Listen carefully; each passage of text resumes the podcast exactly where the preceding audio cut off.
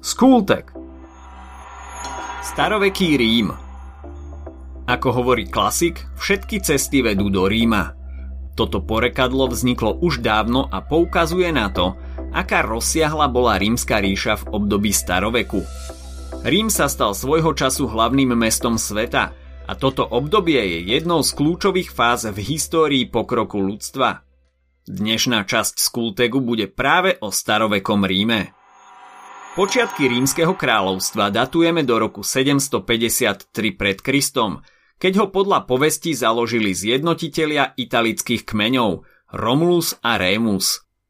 Príbeh hovorí o tom, že tieto dvojčatá boli odkojencami vlčice, ktorá ich zachránila pred utopením sa v rieke Tibera a neskôr ich aj sama vychovala.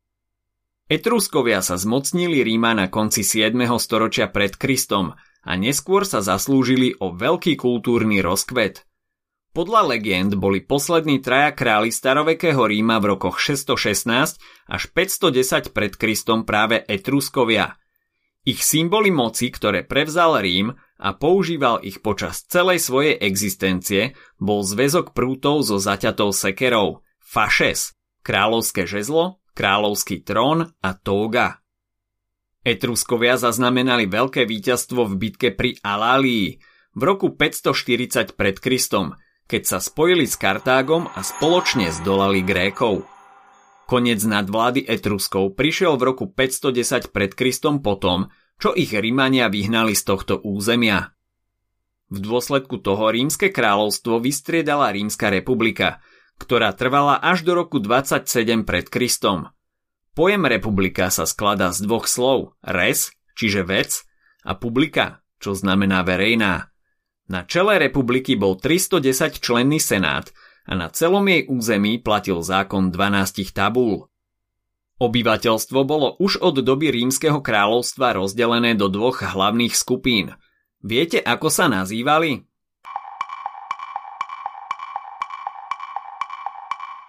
Dve najhlavnejšie skupiny rímskeho obyvateľstva boli plebejci a patriciovia. Patriciovia boli bohatí ľudia z vyšších vrstiev, ktorí sa do tejto úzkej vládnucej skupiny ľudí museli jedine narodiť. Súčasťou patriciov boli len niektoré rodiny, no napriek tomu držali všetku moc.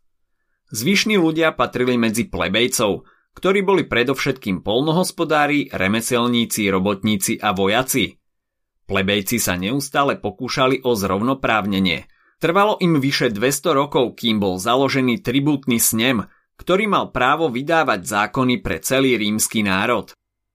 V roku 287 pred Kristom plebejci získali rozhodujúcu zákonodárnu iniciatívu a výrazný politický vplyv, čím sa vyrovnali rozdiely medzi patricími a plebejcami. To malo za následok vytvorenie nobility, teda novej vrstvy bohatých rímskych občanov, ktorí opäť získali vplyvnú moc. V čase Rímskej republiky fungovali viaceré inštitúcie. Jednou z nich boli vysokí úradníci, ktorí mali výkonnú právomoc a boli volení na jeden rok. Najvyššími štátnymi úradníkmi bola dvojica konzulov, ktorí boli takisto volení na rok. Ďalšou inštitúciou bol Senát, teda 300-členný poradný zbor konzulov a iných vysokých úradníkov. Členovia Senátu sa vyberali podľa majetku a podľa toho, ako zastávali v minulosti nejaký úrad. Poslednou inštitúciou boli ľudské zbory, ktoré mali štyri podoby. Kuriátny, centuriálny, tribútny a plebejský snem. Rímania boli odjak živa ambiciózny národ, ktorý chcel neustále rozširovať svoje územie – Všetko sa začalo ovládnutím Itálie, ktoré Rimanom trvalo od roku 493 do 265 pred Kristom. Najskôr podpísali väčšie spojenectvo s latinskými obcami a veľké víťazstvo zaznamenali proti už spomínaným Etruskom, keď dobili ich najväčšie mesto Veii. Neskôr Rimania viedli vojny so Samnitmi, nad ktorými po troch bitkách definitívne získali nadvládu v roku 293 pred Kristom. Výťazstvom sa skončili aj súboje s Keltmi a zvyšnými Etruskami. V rokoch 282 až 270 pred Kristom sa pokúšali aj o grécku kolóniu Tarent, ktorá si zavolala na pomoc kráľa Pirha. Aj napriek dočasnému víťazstvu prišiel Pirhos o polovicu svojho vojska, na čo odkazuje idiom Pirhovo víťazstvo. Po triumfe nad Tarentom sa neskôr v roku 265 pred Kristom podriadili Rímu viaceré grécke obce, no v zápäti prišiel rozsiahly konflikt s fenickým mestom Kartágo. Viete, ako nesú tieto vojny názov?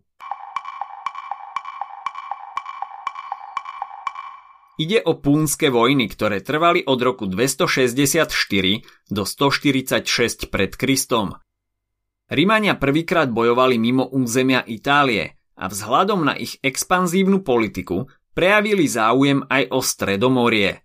Po prvej púnskej vojne sa Rímania zmocnili Sicílie, Sardínie a Korziky. V druhej púnskej vojne výrazne oslabili ekonomiku Kartága – keď po podpísaní mierovej zmluvy muselo Rímu zaplatiť náhradu za škody a prišlo o celé loďstvo. Definitívny koniec Kartága prišiel v tretej púnskej vojne, keď zo 700 tisíc obyvateľov zostalo nažive len približne 50 tisíc, ktorých predali do otroctva. Po skončení Rímskej republiky nastalo obdobie rímskeho cisárstva. Návrat k jednému panovníkovi s neobmedzenou mocou prišiel potom, čo Gaius Julius Caesar vyšiel ako neobmedzený vládca z občianskej vojny medzi ním a Pompejom. Po Cezarovej smrti Octavianus ukončil občianske vojny pripojením Egypta k ríši a stal sa rímským cisárom. Cisárstvo sa rozdeluje na dve fázy. Prvou je principát, ktorý trval od roku 27 pred Kristom až do roku 284. Počas tohto obdobia vzniklo po narodení Ježiša Krista aj kresťanstvo. Umrel ako 33-ročný potom, čo ho Poncius Pilát nechal na žiadosť ľudu ukrižovať. Dodnes je kresťanstvo najrozšírenejším svetovým náboženstvom. Ježiš Kristus je kresťanmi považovaný za Mesiáša, ktorý sa obetoval, aby ľudstvo vykúpil z väčšného zatratenia. Principát je charakteristický tým, že sa formálne ponechali republikánske inštitúcie, ktoré však obmedzovala moc cisára. Rímania naďalej vo veľkom rozširovali svoje impérium, až sa dostali na územie dnešného Slovenska. Viete, k akému slovenskému mestu prenikli vojska cisára Marka Aurelia? Na vojenskej výprave Marka Aurelia prenikli jeho vojska až k oblasti súčasného Trenčína, kde prezimovali na konci roka 179. Pamiatkou ich pobytu je nápis na Trenčianskej hradnej skale. Vyše 200-ročný úpadok rímskej ríše nastal v rokoch 180 až 395. Všetko začal syn Marka Aurelia, Commodus, ktorý je spolu s Nerom považovaný za najhoršieho cisára v rímskej histórii. Kríza principátu vyvrcholila v 3. storočí. Na úpadku ríše nič nezmenil ani dominát, ktorý nastolil Dioklecián v roku 284. Úplným vylúčením senátu získal cisár neobmedzenú moc. Rímania postupne začali strácať svoje nadobudnuté územia a v roku 395 cisár Theodosius krátko pred smrťou rozdelil ríšu medzi svojich synov na západorímsku a východorímsku. Na území západorímskej ríše vznikli germánske kráľovstvá Vizigótov a Vandalov, ktorí dvakrát spustošili Rím.